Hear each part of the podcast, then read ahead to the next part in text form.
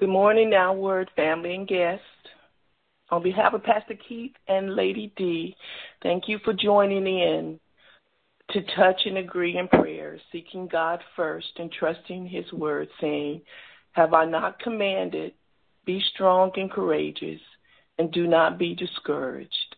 Let's honor God and join our hearts and minds together in community in our devotion and prayer with promise the Lord your God will be with you wherever you go. My name is Sheila Carter, and our scripture reading today comes from Leviticus 2026, and it reads, You are to be holy to me because I, the Lord, am holy, and I have set apart from the nations to be my own.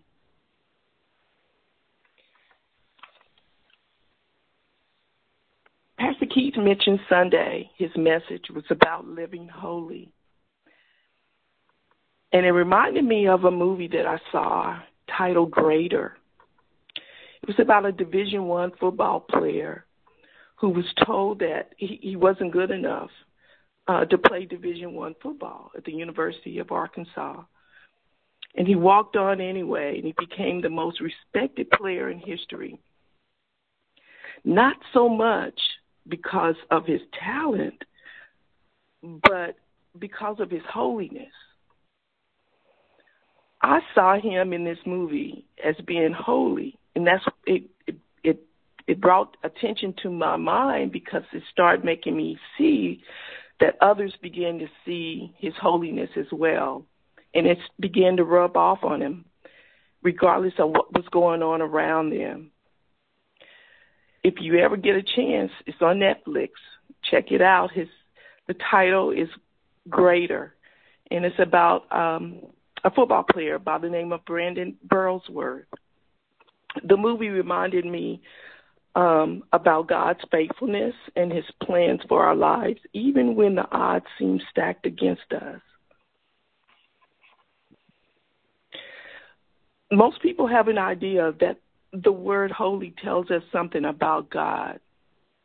But if you look up the word holy in in the dictionary, you'll find other words like sacred, divine, and righteousness in the definition, but that doesn't make the meaning much clearer. Whatever we imagine when we hear the word holy, we're probably not bold enough to proclaim that we consider ourselves holy. We know our own flaws and our pettiness too well to try to argue that holiness is a description of ourselves.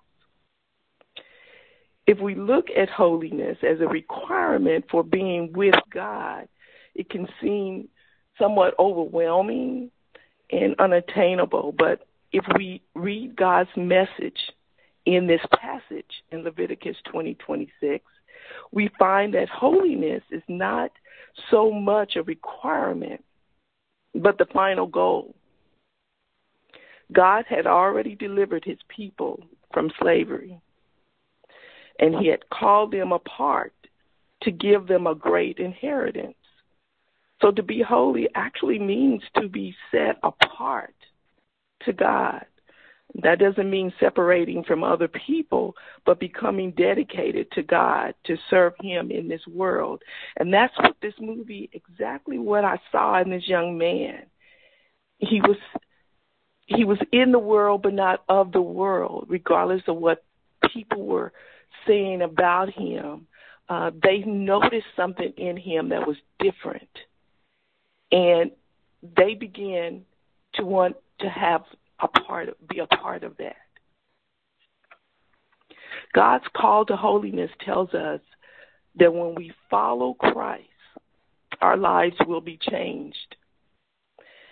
The habits and patterns that we develop in order to honor Him are, are not mere tokens that we add to our daily routines, but practices that will work to transform us.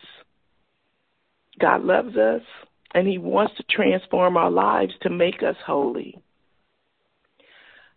I do hope that you get a chance to look at that movie. Um, I'm not trying to promote a movie, but it was it really touched my heart, and I would believe that it would touch yours as well. Father God, give us the strength to become holy. Guide our steps so that we may become what you intend us to be and not what we are trying to be. Short devotion, but the Lord bless you and keep you. And may the Lord make his face shine upon you and be gracious to you. The Lord turn his face toward you and may he give you peace. God bless.